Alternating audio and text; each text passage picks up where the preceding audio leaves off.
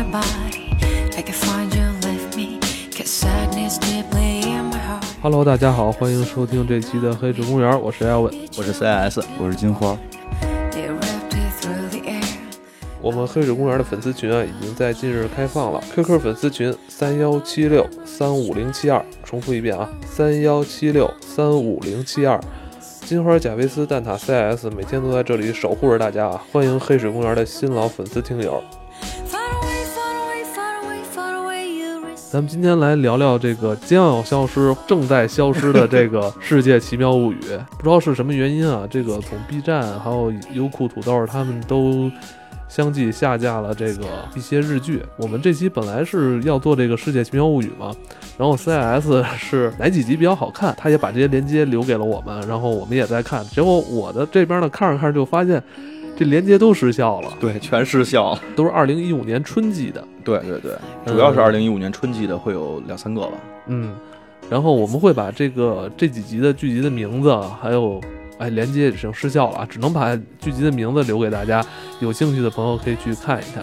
嗯，嗯，《世界奇妙物语》啊，一直是是受咱们听众非常喜欢的。每隔一段时间，听众会问什么时候还做《世界奇妙物语》啊？什么时候还做黑镜啊？什么时候还做什么什么什么？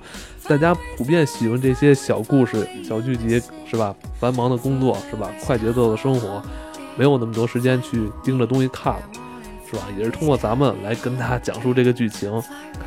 开怀一笑，用怎么这词儿？开怀一笑，因为可能大家听完了觉得哪个有意思，可以去找来看吧，比较短。B 站还能看到这些资源的时候，咱们说完哪集，这个 B 站就有咱们黑水公园的弹幕。就是好像以后看弹幕的机会也不多了，哈，看黑水刷屏的机会也少了。是是是，现在这些反正正在消失。我觉得有机会的话，我们还是赶紧抓紧时间，该下的下，该看的看。突然有点伤感，就以前咱们的那些弹幕也都没了。啊，是不是以前咱们聊世奇的时候，是我记得是那个艾尔医生和那个雪山凶灵这两集，当时特别明显，就是一开一开始就是一片黑水公园。啊，开始今天的这个世界奇妙物语吧。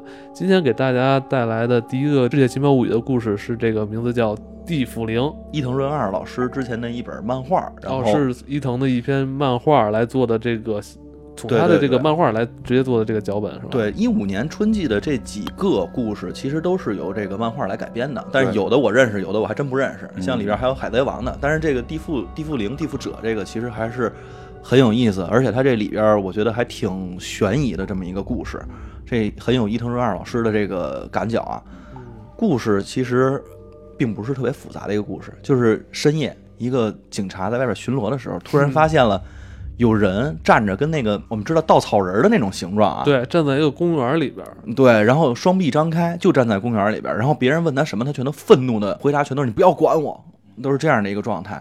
发现这件事儿，其实在他们那块儿已经不是一个特别罕见的现象了。虽然在该地区可能是首例，但是在整个全国境内已经发生了无数起，他们已经看过很多了。对，就是有人在这个路边儿是吧，站着持这个稻草人状是吧，这胳膊还弯曲着这种很怪异的这种姿势，普遍大家都听说过，电视上也有报道。对，然后而且这个还特别逗的是，他们这个日渐增多，就是经常会有人不知道在什么时候，然后他就会就变成这样的一个状态。而且特别逗的是，我觉得日本而且是自愿的啊，是自愿对，是纯自愿的。而且还特别逗的是，我觉得这个日本人们也特别的热心啊。然后他们组织了一个叫什么清水什么心灵会，不是宗教组织，其实是一公益组织。他们会去跟这些人去聊天儿。说你还需要有什么东西来帮忙？我们其实是一公益组织，然后我们来可以帮你敞开心扉，帮你解决你心里边的痛楚。有点像这个人中关怀是吧？对对对对，然后就去跟人家去聊，而且他们相信，觉得这事儿呢比挺奇怪，他们可能是受了某种心理的打击，然后所以才站在这块儿变成了这样的一个东西。那这我们这女主角也就出来了，她也就是这个叫刚才这心灵会的这个互助会的这一员，她就到了这块儿跟这帮人去聊天，说：“哎，你你为什么呀？你这心里头有什么解不开的结儿啊？”然后还了解到说，这些人还经常会有一些留恋的东西，比如说有的人狗死了埋在这儿，哎，他就在这儿。所以的话，他就一直觉得这是一个心理问题，他就坚持着要跟这帮人去聊天，通过这样的方式解开他们的地缚。但是故事的发展呢，就往下走了，因为有更多的人逐渐的变成了这个状态。包括他有一天晚上回家的时候，发现他自己本身的那个社长，他应该是社长吧，还是他们的经理，也站在了他们家里边。这块儿我当时看到的时候，我也觉得挺奇怪的，为什么他的这个经理要站在他们家里边儿，而且也是双臂张开，就肯定是有特别留恋的地方，社长不肯说。然后这女孩就经过了一系列的这种怎么说研究和考察吧，发现这些人其实，嗯，心里头一定是有东西的，每个人心里都有事儿。心里都有一个解不开的心结啊。对对对，然后终于有一天，他又到了公园，看到这个人的时候，还是原来的那个人啊，但是那个人已经变成石像了。哎，对他好像变石像还不是一下就变的，是吧？对他从这个从这脚变成石头了，一点点就。对对对，然后一点一点的就石化了，僵硬了，然后这个人其实就说实话就是死了，什么疾病就是有点跟 CDC 似的那啊，种的，对对对，然后把疾病控制中心。对对对，然后就要把它搬走了，没搬好，完了胳膊掉了，还摔碎了。对对对石头了嘛都。都已经石化了。刚开始认为这全是魔法，后来他在跟那个有一个死去狗狗的主人再去聊天的时候，发现那只狗其实不是自然死亡，其实是被它的主人自己闷死的。这时候他才想到说，这件事儿可能跟他们自己心里头犯下的罪孽是有相关性的，而不仅仅是说有一个心结。这些人可能都是犯了一些罪行，而心里头过意不去。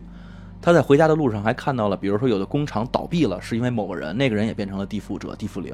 哎，那他们是自愿来去接受这样的惩罚吗？他们，他那个社长当时说，我一睁眼不知道为什么我就站在这里了，然后就已经变成了不能动的状态，而且胳膊你想把它放下来放不下来，就是在那儿站着，嗯，就是你也不知道他到底是不是自愿的，但是他就站在那儿了，哦，所以这个还挺怎么说，还挺挺挺挺玄幻的一种感觉。对，我觉得如果是剧啊，我觉得播到这儿也就可以结束了。对但是可能他那个剧，大家可以去看一下，他还有一个对女主角，他之后有一个交代。太想把这个故事讲完整了，嗯反而就失去了这个原著伊藤润二的那种感觉。伊藤的这个漫画都是没头没尾的，对，就开始结束了。就是它整个故事剧情跟漫画基本一样，但是确实在这个时期里边加了一个这个女主角自身的线，就是她跟她妈妈、父亲之间的这个线。嗯，在《世界奇妙物语》里边去讲的这个女孩，实际上她妈妈后来得心脏病了呀什么的，然后后来这个，因为她用很多手手法表现的好像是她妈跟她爸之间有矛盾等等等等，最后体展现出来这个女孩在很小的时候被她的爸爸虐待，然后她爸爸犯心脏病需要去摁那个呼叫器的时候，那个够不到了，需要她女儿去摁。这时候她的爸爸刚打完她女儿，她女儿没有选择去摁，就看着她爸爸死掉。所以最后这个结尾是这个女孩以这种地缚者的这种形态出现在了她爸爸当年的那个医院医院里边。其实跟他妈也是一个医院，而且他中间还用了一个手法，挺有意思的，就是他一直认为他妈可能会变成地缚者，实际上他妈是一个没心没肺的人。他妈主要没有干什么，就是所谓的内心有愧疚的事情。哎，是是是，所以他妈没变成，他去了之后，他妈还在那儿做出了那个 地缚者的那个表演动作你。知道他妈一开始给咱们观众的感觉好像是他妈是一个比较尖酸刻薄呀，或者是那种性格的一个人。刚才你说的，其实我觉得漫画会表现的就更像伊藤润二，就肯定因为那个漫画本身有伊藤润二的作品嘛，就是伊藤润二的那种有就没头没尾的感觉会更明显。因为它里边还有一个桥段是讲的是那个他那个社长为什么在他们家里边会成为那个地地缚者。嗯嗯，世界世界奇妙物语里边讲的是后来他发现那个他的那个。呃，他最早看到他那个社长在屋里边变成地缚者的时候，他的那个社长给他的答案是说：“我喜欢你。”我这是很很尴尬的一种表白。然后那个，所以我因为女孩开始认为只有留恋才会在这个地方嘛，说我可能留恋你，呃可能是这样吧，还说我觉得表我一直喜欢你，但是这种表白方式让我很尴尬。但是到后来，当女孩发现并不是由于留恋才成为地缚者，而是因为这种愧疚感，然后这种为了自己犯的罪而去赎罪的这种感觉的时候，他就去调查了。其实这个社长以前。就就是说，他住的那间屋子以前发生过这种奸杀案，嗯奸杀案，然后这个，呃，杀人杀人的这个男的一直一直在逃跑，就没有被逮到，所以他就预测这个社长可能是这个，呃，这个犯犯罪犯犯罪分子嘛。然后后来这个社长也变成石像遁走了，在漫画里边会更复杂一点，会说的是，这个女孩小的时候也被强奸过。就是其实他们是一个人，对，也被强奸过，然后逃跑了。然后呢，这个屋子里边的那个原来住的那个女主女女女性也被一个人就是这种奸杀逃跑。按照这个作案手法，一看是一个人，所以就是实际上这个社长也是曾经去伤害过这个女孩的。然后最后结尾的时候，因为他没有就是那个父母那条线嘛，没嗯有结尾的时候就是人把他的社长从屋子里边搬走了，然后他自己就背着包就说离开了这个城市，去了别的城市。但是大街上这种地缚者的人就会越来越多，就很有那个。伊藤润二的感觉嘛，就是依然这样，就依然这么怪，但是没有人会去管，而且主角是在里边游离的这一种状态就是主角最后他其实没变，呃没变他走了他又走了啊嗯但是满大街都是，啊！对对对对，其实更多的是表达一种负罪感吧，因为包括我在看的时候，那个嗯怎么说，就是这种赎罪的心理，因为其实有些人像弄死一只把自己家的狗弄弄死了，其实它本身。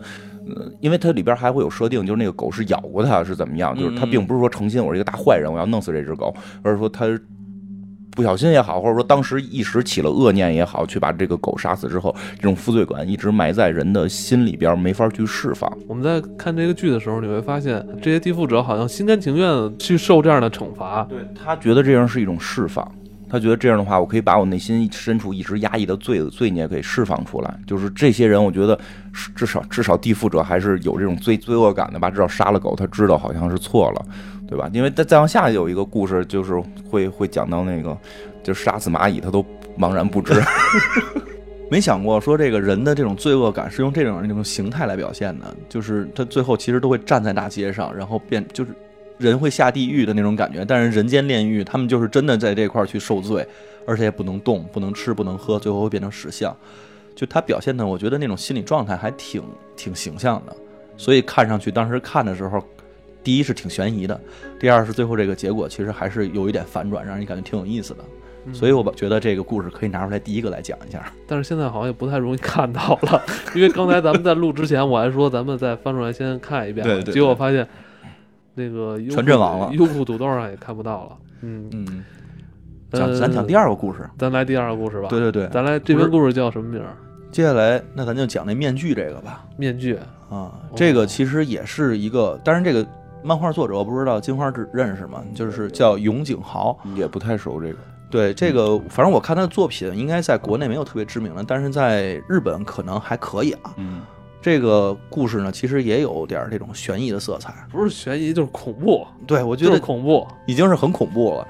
故事一开始讲的就是一群小学生去做这个社会作业去，嗯然后他们就没事儿就跑到，他们要找这种就是市面上的一些传说，但是嗯可能跟我们的工作也差不太多啊。嗯就开始有个老和尚先给他讲了一个，对，先有一老和尚给他去讲一个寺院的住持吧，可以说给他讲，就是说曾经有个传说，这个传说就是有我们这边有一个僧人以前见过一个能把自己脸摘下来的人，这个人其实他那个整个的面具就是富有他的灵魂，每个人其实都是。嗯小孩儿的听完这个传说，传说其实挺简单的，就是吓唬小孩儿的嘛。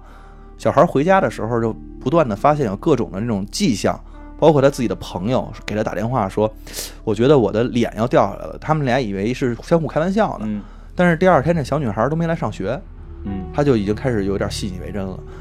而且最重要的是，他回家自己在洗澡的时候，自己尝试把自己的脸往前拽，就在拽的这一刹那，咔嚓。嗯，有一种这个脱臼的这个声音出现哈。对我刚开始以为是他下巴掉了，因为小时候我们家经常会讲，这下巴掉了之后，你这是可以下巴是可以被摘掉，是可以被安上的。这小孩儿呢就特别害怕，越来越觉得这事儿是真的。包括上学的路上，他朋友拍他一下，他都能听见这声音。对，这个小朋友从后边推了他一下，然后他感觉他这个脸又又掉了一下。对然后包括那个球闷在脸上，他也觉得，他就这都甚至觉得自己脸已经掉了，对，已经怕的不行了，他就回家。这块看的时候也也会觉得很惊悚。对，就我觉得这块其实是，包括他那个脸真的掉了那一刹那，不知道为什么，然后就是觉得挺害怕的。然后他回家的路上，他碰见了一个大爷，那大爷的脸长得就跟他在寺院里面看到的那个面具是一模一样的。大爷是远远远的一直在盯着他，对，就一直一直看着他，没有。后来他就等于是在路上真的撞到这大爷了，嗯然后看见大爷之后，他就觉得已经害怕的不行了，就回家，晚上还做噩梦什么的。我们小时候都有过这么一经历，就是自己老觉得是自己想的，是的，是因为小时候吧，咱们会对很多事儿产生莫名的恐惧，对，比如一个人或者一个一件什么事儿，就是小孩的那脑洞吧，都跟大人不太一样。我小时候我记得最逗的就是我我们家那边有一个管片儿的一个叫段奶奶的一个奶奶，她就天天推着个那个小车，然后四处乱走。但是我们家只要一说段奶奶，我就害怕的不行，因为我小时候的理解是段奶奶是断了一半儿，只有一半身子的奶奶，让她推着车走就是飘着走，然后就特别害怕哎，。你知道我小时候有一个特别害怕的嗯事儿啊，就是我小时候冬天，那时候我们家住也住平房嘛，嗯我在屋里洗脚，冬天不是烫烫脚不是舒服吗？嗯睡觉，然后我在烫脚的时候，我我脑海里总会浮现，就是说我们那个大杂院会突然蹦出一只大猩猩。要敲我们家门，我不知道，就是一个特别怪，就是一个连锁反应。只要我每次晚上一一烫脚，就会出现这么一个很恐怖的想法，小时候好像这种东西真的特别就特别莫名的一些特别莫名一些特别莫名的一些恐怖的一些想法会出现在脑子里。这个片儿里边也是，刚开始咱看到这儿的时候，都认为这小女孩是自己的遐想，但是就在这个时候，她的爸爸妈妈在那个餐桌前静静的等待着有人敲门，哎，然后他爸爸妈妈就去开门了。开了。门之后，结果就是长着那张面具的脸的男人站在了门口，而且他爸他妈特别欣然的就把他给迎进屋来了，对，感觉是相互认识一样。对，就是那个这小姑娘在大街上碰到这个老头儿，对，嗯。然后这老头儿就说：“不用担心，我来去解决一下，我把这个麻烦可以解决掉。”然后他就进了小女孩的屋，这时候小女孩已经睡着了啊。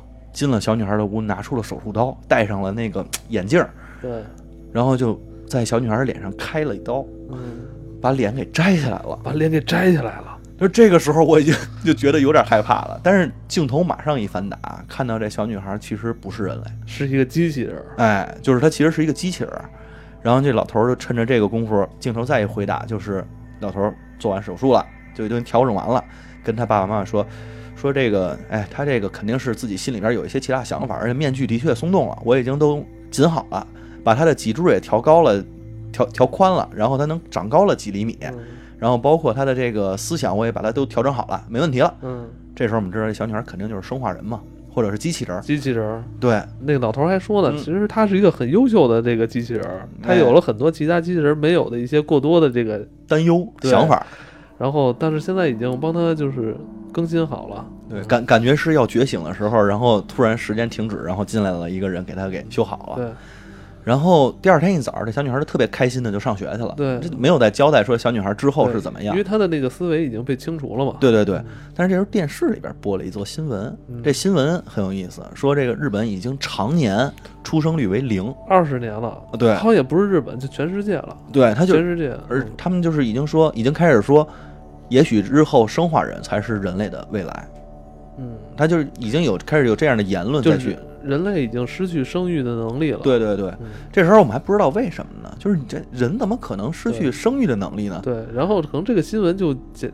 淡淡的就过去了，然后这个夫妻俩就开始聊天儿。对，然后就是说，咱是不是这周末去吃个饭呀？然后爸爸说，对我最近工作也挺忙的，我一定得带着你们出去慰劳一下你们，慰劳一下你们，慰劳一下你们，慰劳 就就一下的不停的就卡卡壳了。了。然后这时候我觉得就一又反转了。对，这又一次大反转，然后这爸爸耳朵开始冒烟了，就哦坏掉了。坏掉了。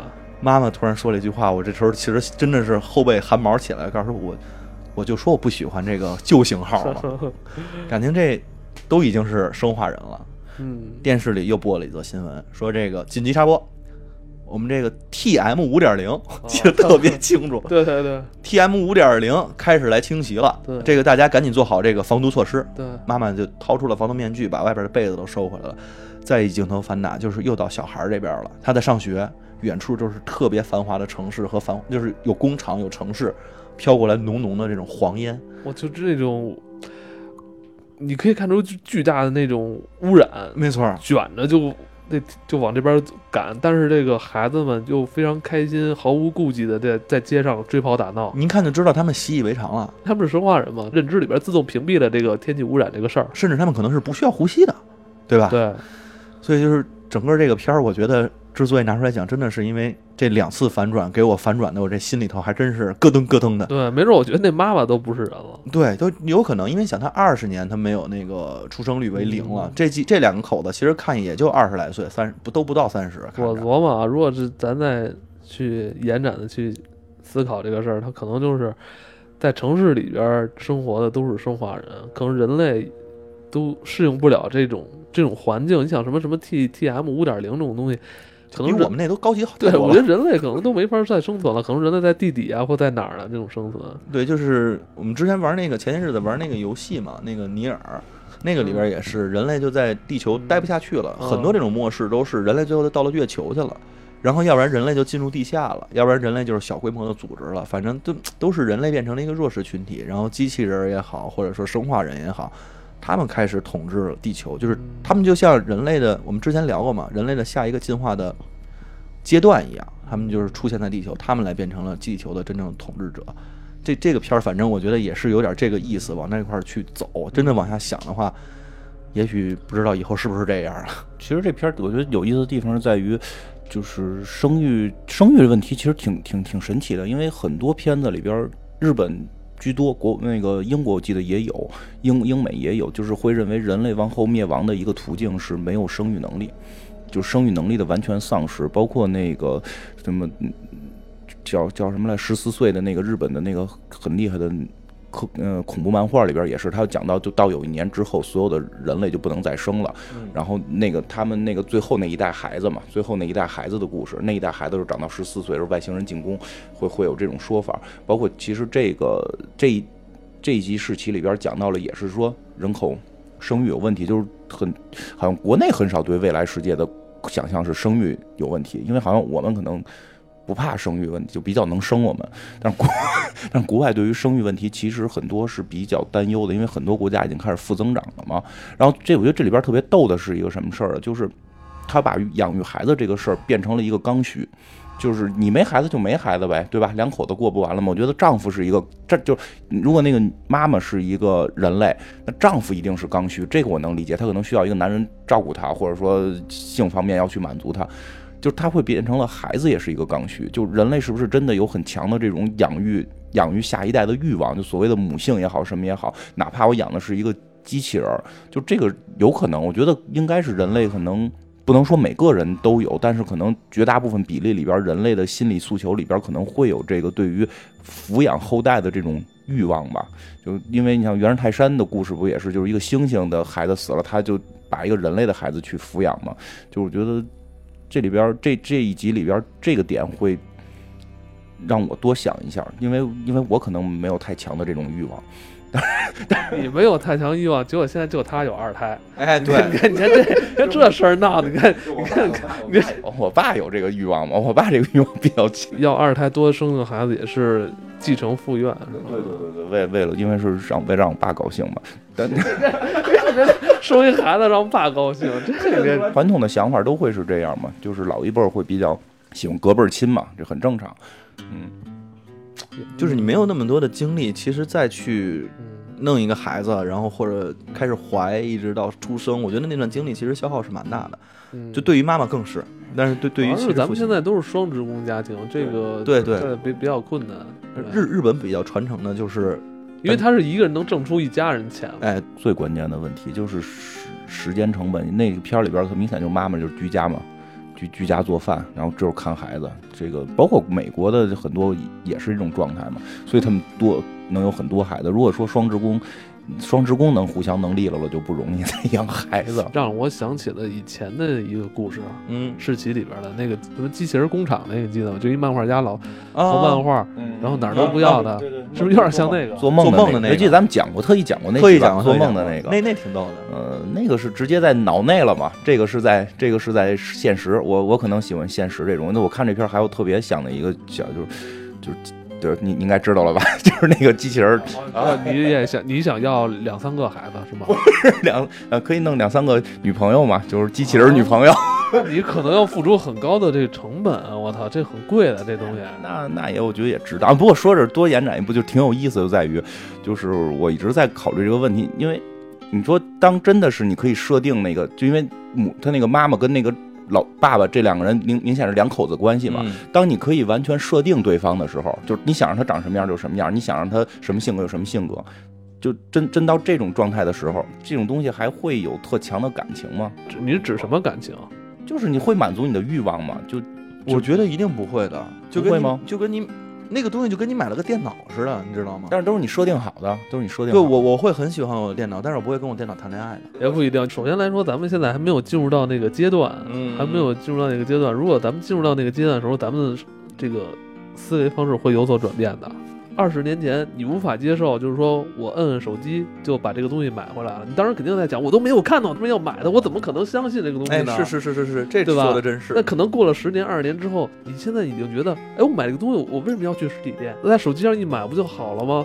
是吧？你这现在再说，我我要去买手机，我要去某某商场去挑选一下手机，也也也不也有点怪吧？对你现在买房，有的时候都直接就是租房买房，其实也啊线上都能搞定嘛。对，所以你看，我觉得还是咱们的这个思维方式可能还没有到那个维度，你知道吧？是是我有一个什么新的女朋友，可能这个女朋友她明明明就是一个生化人或怎么样的，可能大家不会觉得奇怪，觉得这是很正常的。金花那个时候就开始天天努力挣钱，然后买更多的女朋友。对啊，肯定是这样。但是我就是就是刚刚才艾文说那个是，就我觉得有可能会那样。但是 CS 说那个也也有道理，就有也有可能会是就是我没法跟他产生真正的感情，然后可能没法满足我的欲望。但我现在是无法确定这个事儿真的发生，因为我觉得在我死之前这个事儿一定会发生。那个，对啊，就我觉得。这个发展很快，真的可能再有十年、二十年，这种更高智能的女朋友可能就会研制出来了。我现在一直 一直在调整自己的心态，怎么去面对这件事儿。你没跟 Sheldon 似的，在在在那儿算算，我要活到这儿，我还得干点什么。对我现在是在调整这个心态，就是嗯从某种欲望上讲，我是希望能够跟机器人女朋友谈恋爱，然后这样可能就花完钱比较比较省力气。但是我也会担心，就是我把它买回家之后，我只是拿它当一个摆件儿，我反而没法跟它产生感情。哎，是不是我每天思考这些问题都太奇怪了？有点有点奇怪。你要是能买一堆的话，我觉得你不不不考虑这问题了，那可能还是 价格的问题。是吗？反正我觉得我这辈子这件事儿应该能够赶上了。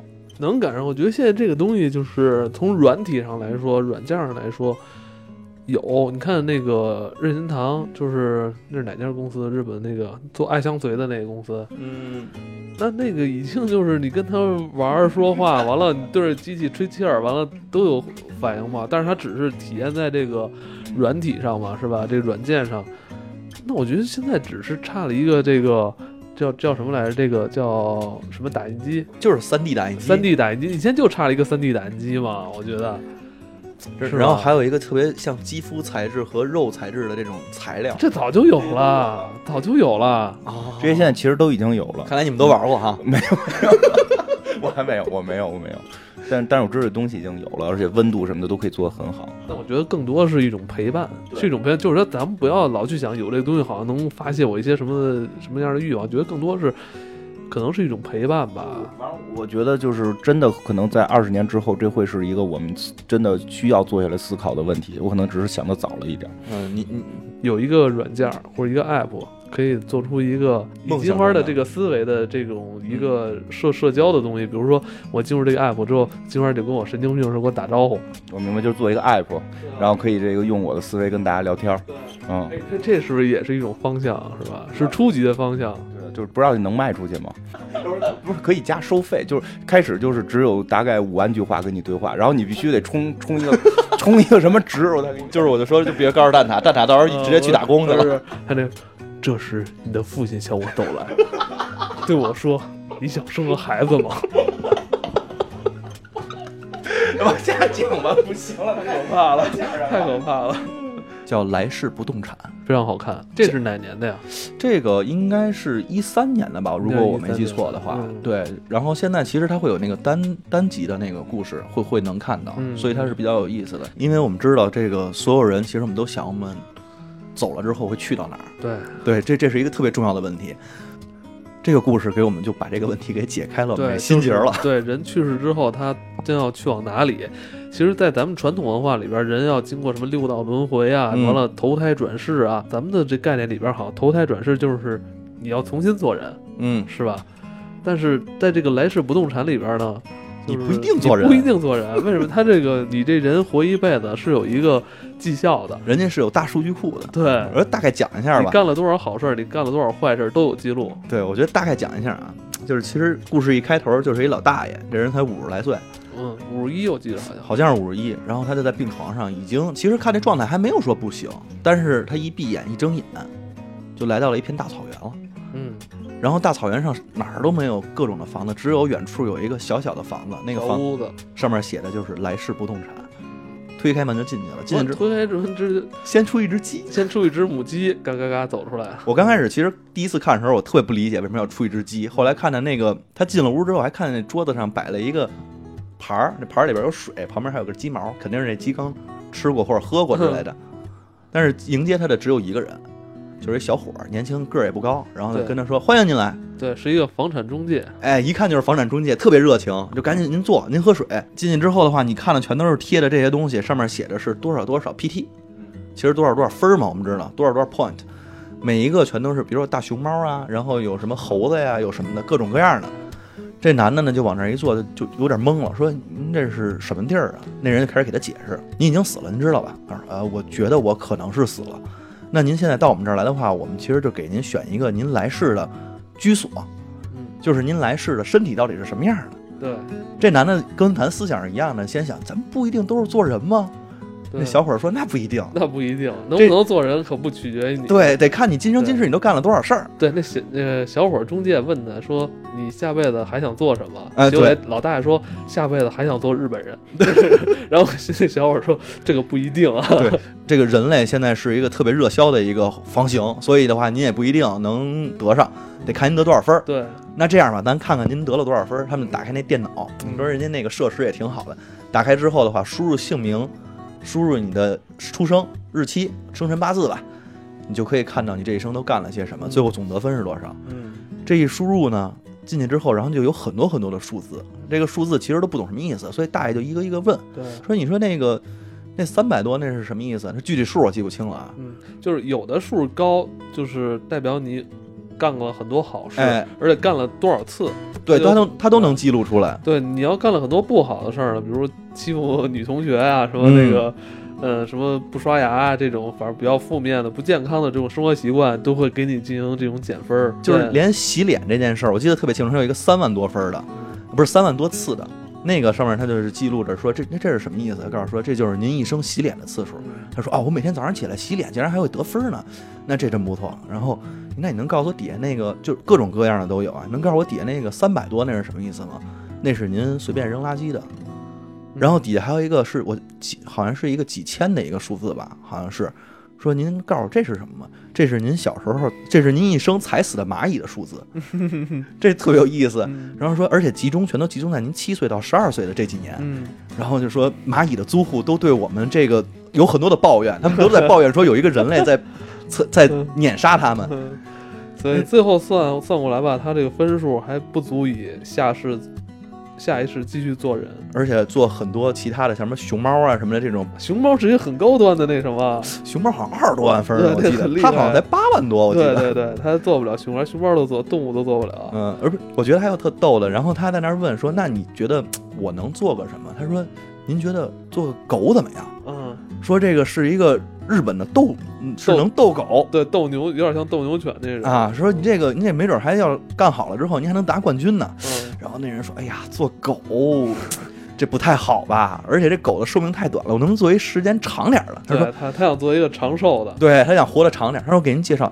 您可以当象拔蚌。对，您这一生就在沙子里边待着，不用动会儿，然后能活一百五十多年呢，一百六十年，您这多好啊！对，然后那人还说，我这觉得这也不能这么悠哉，这一百六十多年，对咱还是实在太换一个，无聊了，太无聊了。嗯他说，那要不然再给您介绍介绍，您要不然当牛吧，当牛啊当奶牛。当奶牛，北海道的奶牛。说这个每天呢都这视野特别好，啊这个关键是优秀，关键是什么呀？这个中介带着这个老头儿说可以专，门去看了，去看这个牛了。没错。然后他在说这个话的时候，这镜头一直对着这牛，我以为他就是实验性的把自己灵魂就进入牛的身体里的，结果没有，就是 镜头一拉远，这一拉远，完了这个中介小伙儿带着这个老大爷就在旁边喝牛奶呢，然后说：“你看这个牛奶多新鲜啊，你以后每天都可以产出这么多好喝的牛奶。”然后大大爷还问呢，说老大，嗯，你为什么让我喝这牛奶啊？这个我就是想告诉您，你每天都可以挤出这么好喝的牛奶，那是多好的一件事情。说，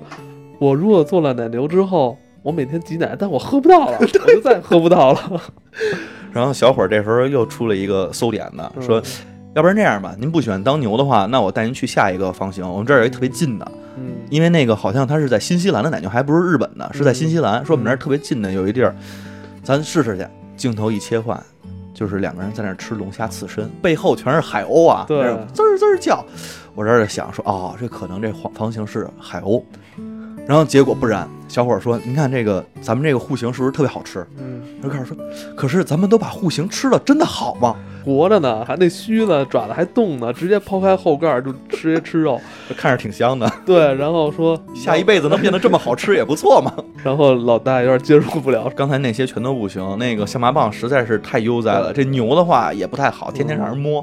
说这个让我记得好像还有一个动物吧，呃没有，就就两个，就就两个。对，然后说这个龙虾绝对不行。嗯然后说那哎呀，那怎么办呀？您这分儿也不够当其他的。这样吧，我再给您找找。然后找找找找找，突然找到了有一个蝉，就是我们知道知了猴，对就是那个那个玩意儿，滋溜滋溜叫的。对，蝉是近些年这个非常热销的一个户型。而且是出人意料的热销，嗯然后说为什么？大家就问为什么呢？说蝉呢这一生其实在地下有大概五六年的时间，出来只有一星期，但是这一星期时间它是特别嗨的。特别嗨的，每时每刻都特别嗨。对，为什么这么嗨呢？有多嗨呢？嗯，说相当于这个人类性交时候的一百倍那么一嗨。百倍，大爷当时脸眼睛都 亮了，说一百倍，我那我得试试。要是说，而且这个持续有大概一周的时间，您想想这得有多爽。说蝉蝉啊，之所以那么叫，不是因为它那个嘖吸汁儿呢，或者怎么样呢，是因为它嗨，它们无地儿释放，所以它就一定要叫，就知了知了的叫。大爷说，嗯哎，那这个可以尝试一下啊。然后大爷就欣然的签了合同，还签的我看是签的自己的名儿啊。签完之后的话，就走出了这个房间。那小伙还说：“这个欢迎下次光临，是吧？”而且他为什么说坐禅有一个好处，就是说你可以很很容易在你做禅的这一辈子里积到一个很哎，高的分数。对对对对对对对，因为你做禅，你之前要在地下就是五六年的时间，对蛰伏五六年的时间，你在地下也不会，你也没有什么做坏事的机会，所以你能积攒一个很高的分数。然后这时候就是整个都完了，大爷出了这屋子之后，就进入了这本片我觉得最嗨点的一，个地方。关键是他在地下的时候，他自己还说话了。对我作为一只秋蝉的长子，然后出生了，对长子还是对，然后经过了五六年蛰伏的时间，我终于破土而出。很无聊，但是时间好像很快就过去了。对，作为一个蝉，我也不知道什么叫无聊，然后就爬上了树，然后就变成了蝉，然后就满天飞，哇，一边飞就一边是哦，对，VO 就一直在说，背景音在说好嗨，太嗨了，这嗨的不行了，然后各种留念一直在飞。对对对，这个时候就飞到了他之前临走的那个床嗯边上的那个窗，那窗户边上的那棵树上，嗯，待在了那树上。这个时候他就一直还是在叫，对着那个病房里的那个病人在对，那就是他原来走的时候的那个病床。对，我们知道他在进入这个不动产这个小屋之前，当时在那个病房里，对就看着窗外那个树上的那个秋蝉，然后还跟他媳妇儿说，他媳妇儿跟他说话，他说什么？就听不见，因为蝉太吵了。后来把窗户关上了。等于他最后呢，还是相当呼应了一下对，相当于一个轮回嘛。他最后也爬到这棵树上，对着病房里那个弥留之际的那个人说：“一定要做禅啊，实在是太爽了。”他不行再说，对，然后那边就把窗户关上，这片儿就完了。但是但是这片儿实在是脑洞太大了，太有意思了。而且让你觉得值得回味，嗯，而且又没有什么说教性。对我觉得他其实没有说教性，他没有说教，。对，这很重要。诗集里边儿说教味儿有点太浓了，就是啊，嗯我们不应该干什么呀，这么干肯定会遭到报应的。就在这个来世不动产里边，给了我很多思考。并没有跟你说，你你这辈子做的不好，你下辈子就一定会怎么样。嗯而且他没有下辈子，就是有下辈子，还有下下辈子，嗯还有怎么样呢？它其实是一个持续轮回的状态。嗯，这个不动产就像一个我们知道，就天堂的中介所，嗯然后给你去介绍你下一辈子应该去做什么。对对对，就是你这辈子，即便是没有全都做好事，但是你也可以有一个很好的下一辈子。对就这样的东西，让你其实还挺挺有的想的。它不会真的像我们传统思想里边那个说，你要是做不好的话，你就六道轮回了，还是说你就直接下了十八层地狱了，还是怎么样？虽然我觉得那些其实是呃怎么带有宗教色彩的，但是其实我觉得它也是与时俱进，对对对，对，也是与时俱进。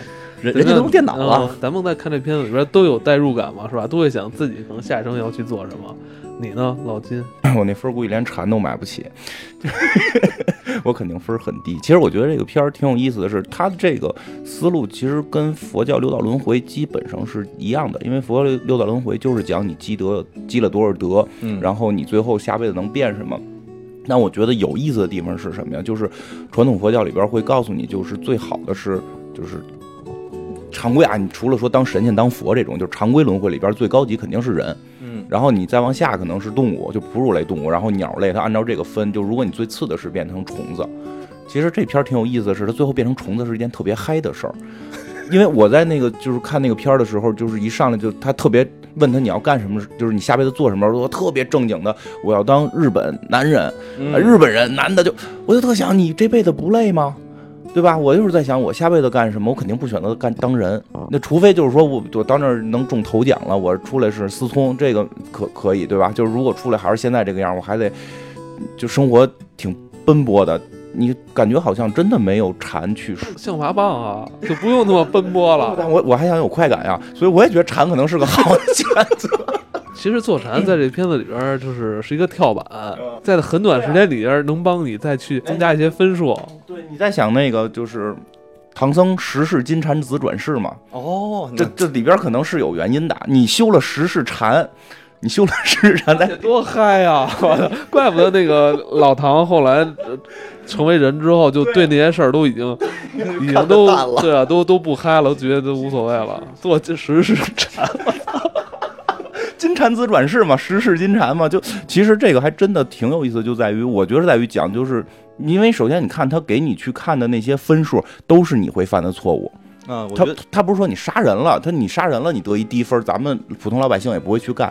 他比如说报纸搁在地铁里没带走，然后垃圾扔错了，然后什么门口换门口拿了新伞没没用拿你自己的旧伞，就等等一些。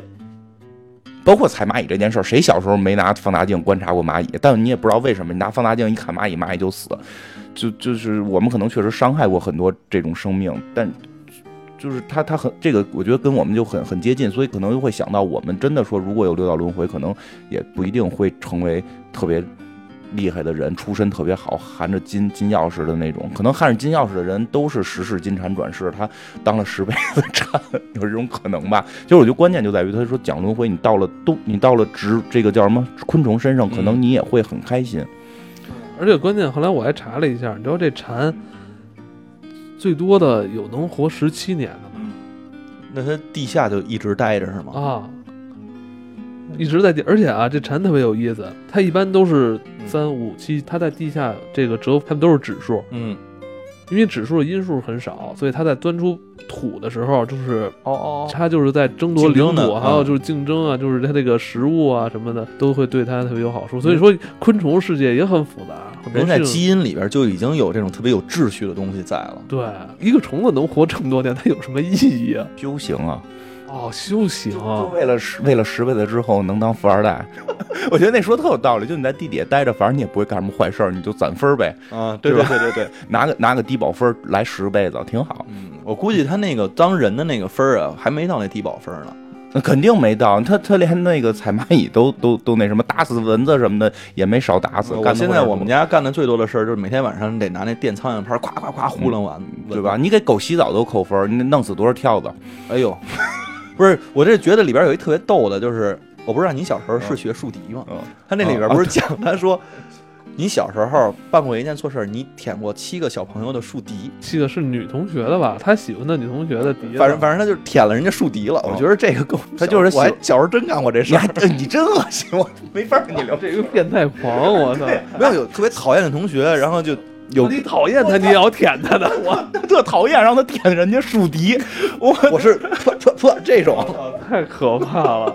如果是女孩儿的，我还可以理解，他居然是一个特别讨厌，比如说一个那个流着大流着大鼻涕的男人。可能像胖虎那样的，哎呦，但你那笛子还不一定有没有鼻涕，他还舔。不是那你喜欢的女同学，你都是跟人家假装，哎，我没带竖笛，你能借我你的竖笛试试吗？我们下堂课得用，嗯，都是这样的。我都问女同学，我这有笛子，你吹吗？咱接下来啊，还有一个故事要跟大家分享啊，叫什么名儿？叫相信自己的男人，这个我觉得还挺有社会现象的。说实话，哦，你觉得是有这种情况发生是吗？嗯，就不是这么真实，他肯定是夸张了。嗯挺有意思的，就是有一男人从小就不被人重视，有什么程度呢？他妈妈甚至背着他在背上的时候，他妈妈会去满满街找他，满满满床上去找。哎呀，我这个孩子，我忘了叫什么了。嗯我说我孩子在哪儿啊？上班的时候，他即便跟同事一起去旅行，回来一起去的啊，回来之后，同事会给他带一份礼物，说：“哎呀，这回我们出去玩玩的特别好，给你带份礼物。”他说：“我也去了。嗯，同”事别开玩笑了，别开玩笑，你怎么可能去？对呀、然后收下这个礼物。对，然后基本上是这样一人，在大街上走着，真的是肩碰肩、脚对脚的那种感觉，对，就没有人逆流而行，好像看不到他一样。他本身他这个人也是说白了就是没有存在感一人，对但是他这个没有存在感是非常夸张，在这个剧集里边是夸张了。对嗯，夸张到什么程度？就是他到了那个什么自动门的跟前儿，自动门都不带开的，对然后就是这样的一个人吧。对，然后有一天呢，他走进了一个咖啡馆里边，对，到了咖啡馆里边儿之后，然后看见服务员之后，服务员也是爱答不理的，不是爱答不理压根儿就没看见他。就然后还跟旁边的人说，跟旁边的人微笑，然后他就非常自然的坐到了一个餐桌旁边儿，坐下之后点了颗烟，在点完烟的一刹那，他发现对面其实已经坐了一个人，他自己都没有注意到，然后对方说：“我也没有注意到你坐在这里。”然后两个人说：“哎，你竟然能看见我！” 然后两个人发现自己一交谈啊，发现自己的经历是特别的相似，从小就不被人重视，甚至坐在这儿的话，想要杯水都没人给人上。你想点餐就更甭说了，两个人基本上在这餐厅就跟自助餐似的，上那儿去打水什么的。两个人在交谈之下呢，其实就发现很多的情况下都不被人发现。他们如果是这样的话，他们怎么证明自己是存在这个世界上面的？甚至都不能证明自己是活着的。对，而且他们俩突然像找到了知己一样，对，就是，哎呦，我这世界上终于有一人可以跟我对话了，可以跟我聊天了，太好了。对，一个是中年人，一个是年轻人哈，咱们现在有有所区分，这两个人只是年龄外貌不同，剩下他们所处在这个世界的这种身份其实是完全一样的，就是没有存在感。然后他们就在想，我们怎么能在有生之年要做一些大事儿，对吧？得让人知道我们啊，对吧？这是俩人，俩人特别，俩人特别聪明，就想了一件事儿，就是我们咱们抢银行去吧。要抢银行去，啊，就特别聪明嘛。你说进银行，我这个是不是很轻易？对啊，就拿钱呗，对，而且他们进银行就完全不用什么枪啊，什么这个就西装革履的。外部设备，他们很自然就直接走到这个银行柜台里边了。对，但是他们在进门之前就先遇到了挑战，因为门儿开不了。对对对，这两个人就互相一试，告诉我们用的策略就是等。对，果不其然，等了一会儿就进去了。我觉得这块儿剧情已经开始夸张荒诞了。嗯，就是说你我们知道，就是这个人如果再没有存在感，那至少你也能看到他吧。对呀、但是他们俩已经就是毫无存在感到一种透明的状态了。对，所有人是完全看不到。他们拿了钱之后，后边的人会说：“我刚刚把钱搁在这儿，钱去哪儿了？”就是所有人全都特别的 惊喜。这两个人就是把这样的话，把整个银行的钱全都给捋捋到一块儿了。嗯，就准备要带走了。啊，又遇到了问题，他们还是出不去这门儿，因为是电动门儿。对，然后在这儿等呗。就在这个时候，突然有一个人闯了进来，把两人撞一跟头。嗯，这人是真正的劫匪。对，劫匪真的来了。所有人说我们银行不知道为什么没钱了，然后劫匪就不信，然后特别生气，然后就让人把所有的绳子全都给把自己手给捆上。这个时候，劫匪就看见有一个人不太听话，就说：“你以为我手里的枪是假的吗？”然后就冲旁边打了一枪。对，透明到什么程度了？他都不知道，他这枪其实不是打了一空枪，是打着了那个刚才我们说那中年的男子中枪了。对，中年的透明人身上了。然后这人就捂着肚子就倒下了。这时候，我觉得这时候已经是嗯，荒诞至极了。对，然后中年男人就对这年轻人说：“我们还是得留下点什么，我们不能这么抢了银行就完事儿了。对，我们可以把劫匪打倒。对，我们要做点好事儿。对，”然后这人就鼓足了勇气，真的一拳就把这劫匪给打倒了。嗯，旁边人那表情特别逗，你知道吗？嗯这所有人看到了之后，不是看到了一个人把另外一个人打倒了，而是看到另外一个人自己倒了，对，不知道为什么，所有人都特别的惊慌。然后警察这时候也来了，我就觉得这个剧集可能也就快结束了吧，嗯没有。警察来了之后，然后发射了一个特别高科技的装置，就是一个网子。对，一个网，但是这网子呢打出去的时候，这个年轻的人和这劫匪俩人站在一起，把这俩人全给逮着了。全逮着了。结果呢，就给抓到这个监狱里了。画面显示十年后，完然后我们看这个这个年轻的透明人跟这个罪犯都在里边，然后正好是赶上这天，这个罪犯跟他的这个妻子探监探监嘛，对对对然后他那个另外那个中年的那个透明人也来了，对，没死，对然后也来了。对他们只能利用这个机会才能见一面。而且更逗的是，里边的这个年轻人问：“那个我的妈妈她还好吗？”然后外面那人说：“嗯，你的母亲还不错。”嗯，里边人说：“那她有发现我不在了吗？他也不会再出去了，嗯也没有再往后演，这块儿就基本结束了。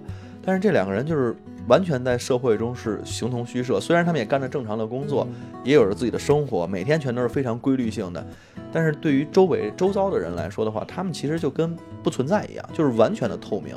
对，他虽然这个剧用非常夸张的方式去表现了，但是我们回想到我们生活当中真的会有这样的人，嗯，他就是可能今天在这儿，当哪天他即便从公司走了，从你的身边离开了，你都未必会注意到他。嗯，我之前就是嘛，在我上家公司我待了呃也好几年呢，就嗯感觉无所谓，走了也就走了，我觉得挺好的那种感觉，也挺休闲的。是这样，因为他片儿里边特意就是说到了一个，就是说我已经不重要到了我三天不去上班，没有人发现。我听着，我操，我太希望是这样了。我我我都不，因为我跟他可能比较相反，我是啊，你不喜欢这种？不是我，我希望，但是我的我的人的属性跟他们是相反的，我是到哪儿都会被人发现的。就哪怕是原先我跟我媳妇儿一块儿从地铁里出来打车什么的，就是那那会儿很早之前还有黑车，我住在西三旗的时候，就所有人都跟我们打招呼，就是就是我们只要坐过那些人的车一次，他们就会认得我们。然后就出来就过来拉，哎，你这个就真的是认识啊！是你们俩都那么老高，一米八五，都都好找啊包。括做蹦蹦也是，就是那其中有一个会认识，然后他说哎指老远就他就跟其他那些蹦蹦指，那个是我的客人啊，你们不要抢，那个又来了，就是不是他那是开的车更大一些吗？嗯，可能吧，反正就是我到哪儿都这样，所以我离开办公室一个小时就会有人找我，就不是说有事儿找，就说哎金花哪儿去了，就所以 所以我有时候也希望能够稍微的不太被注意一下。怎么说性格使然吧？我就我就我这种性格就呃有点对社交有点恐惧，躲藏在后面。对对，对，有点躲藏在后边的感觉。其实，但是就是你到太躲藏到片里那种状态，就会失落嘛，就也会就是这样。那个就已经是孤独到极致了，但是我自己的爸爸妈妈都不认识。对自己爸爸妈妈都不记得了。嗯，那个，但我记得机器猫里有一集不也不就是这个吗？给了他一个那个石头帽。啊，你记得有一集特别逗吗？就是就是这个这个梗在机器猫里用过，就是那个野比就是想藏想藏藏匿自己，就我现在这种心态，我我妈天天逮我，天天逮我学习，让我收拾东西，太累了，能不能让我有一个东西想法想法不被看到？然后他机器猫给他一个石头帽，他啪就戴上了，戴上之后他问机器猫，然后呢，机器猫就走了，因为机器猫已经拿已经无视你了，你就是个石头，无视你了。然后他就想找谁去解决这个问题，都解决不了，因为跟谁说话人都哎，好像好像有什么东西出声，但是我不没有太关注到。对这个梗，其实我突然觉得机器猫有好多故事可以讲嘛，对不对？因为好像现在这个时代，很多年轻的朋友好像都不看机器猫了吧？嗯好像那本身也都完结了，是吧？我觉得哆啦 A 梦其实就是系列漫画，跟我们小时候看的动画片，他们肯定没看过。就是我说的，其实可能不是这个，引进的动画片肯定是看过的，漫画书应该是没看过，因为漫画书内容实际上是比那个哆啦 A 梦的那个电视连续剧要多嘛。的多。嗯对对对对对。然后我觉得电影可能大家来看的会比较多，哦认识这个形象，但是真的他们都有过什么发明，然后什么的这些。但我跟你说，那个后来机器猫出那个大长篇，哎，特别好看。大长篇那个《魔戒》什么大冒险，我太好看了。那个，小时候就看过那五十多卷的那个，那是啊你只看过那个单单卷的那个对单卷的，然后看过后来看过那长篇吗？没有没有？我那太好看了，那个那是机器猫的兄弟姐妹全出来了吗？不是就是他们那个那条胡同里边那那那几个同学嘛，就是他们去魔界大冒险那个特别好看，没没看过？没看过，回头看过吧？书还是电影？书挺厚一本，就这么一本，一集讲一个故事。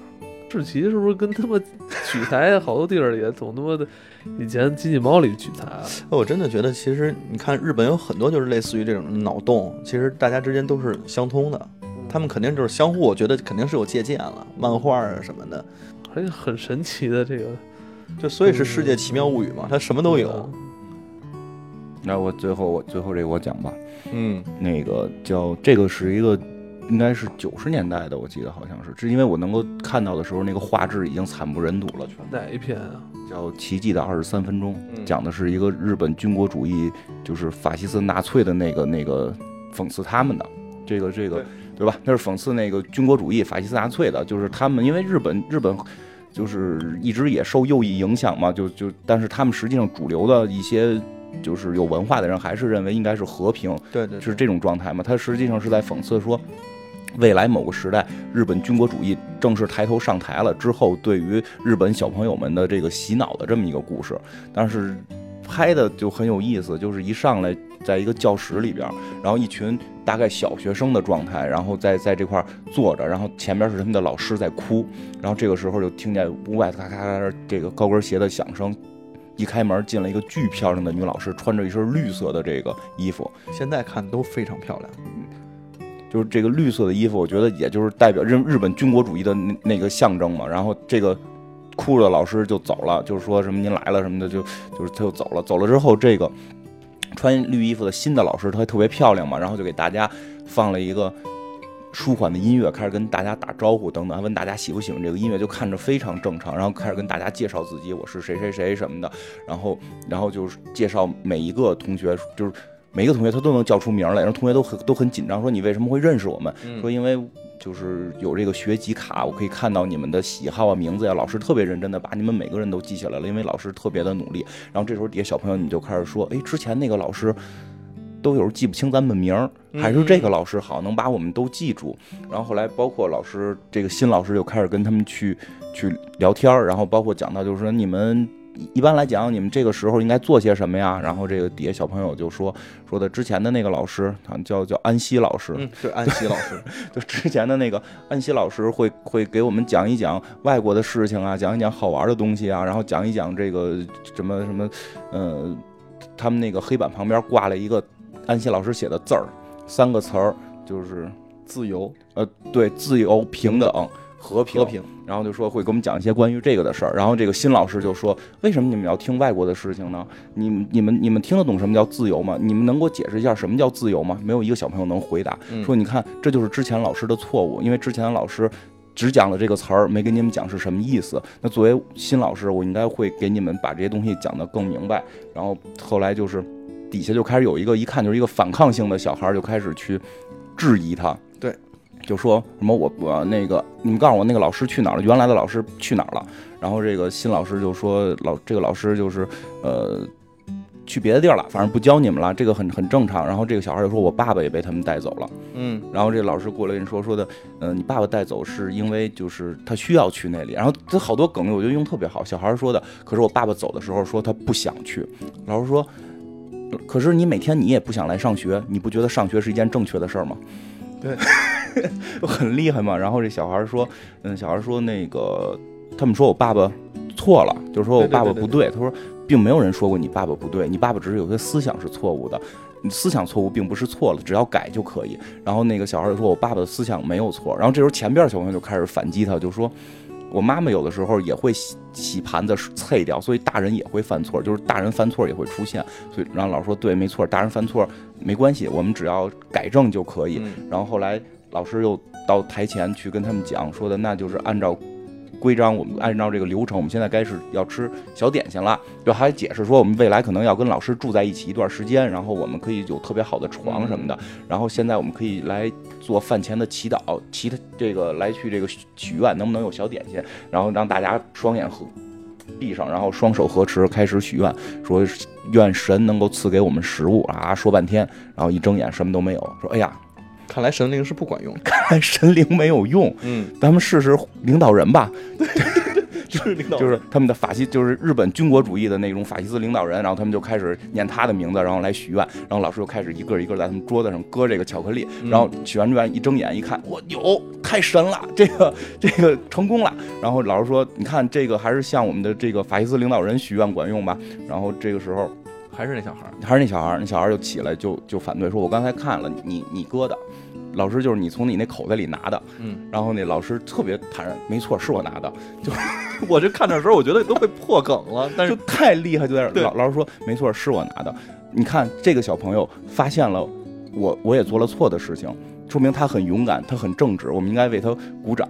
然后那个他又一次指出了大人的错误，这个是我们希望能看到的。那现在我们觉得，在这个时候，我们应该选出一个人来当我们的班长。对。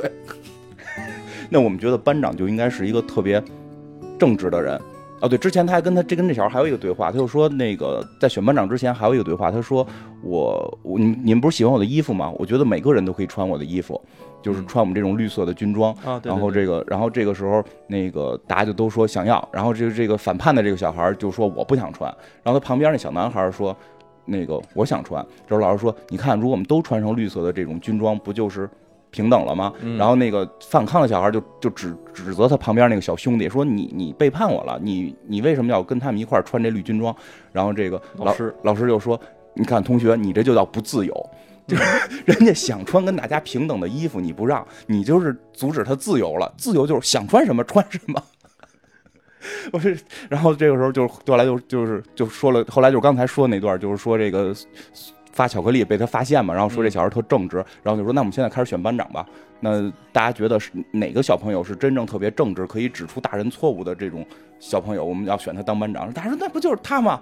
选当班长，而且小孩就已经开始脸红，脖子粗，脸红，哎呀，不好意思，我怎么能当班长呢？这种感觉。然后老师就说：“那你已经选出来是班长，这个也没办法了，你确实很棒。那这时候需要做一件事情，你有一个特殊的权利，作为班长，你有一个特殊权利，你可以布置教室，你可以选择在黑板旁边到底做一个什么装饰。”然后那个小孩说：“可是我没想好。”他说：“想想不想好不重要，你看现在上面挂的那个牌匾了吗？上面写着这个那那几个字儿的，咱们先把它扔了，那个地儿就归你了。你可以把你想的东西放在这个地方让全班看。”然后小孩想：“哎，有道理啊，这个荣誉我得我得来着呀。”他就走上前要去扔这个，然后临扔之前他还犹豫了一下，说：“老师，这个是之前老师写的，真的合适吗？扔了？”老师说：“没关系，如果你不想扔没关系，我觉得有别的小朋友想去帮你一起扔。”然后就有一小孩就站起来了嘛，我我呃我要去。然后那个被选上班长这个人就急眼了，不行，我我的责任我来，就 就把这个顺窗户扔出去了。然后老师面带微笑看了看表，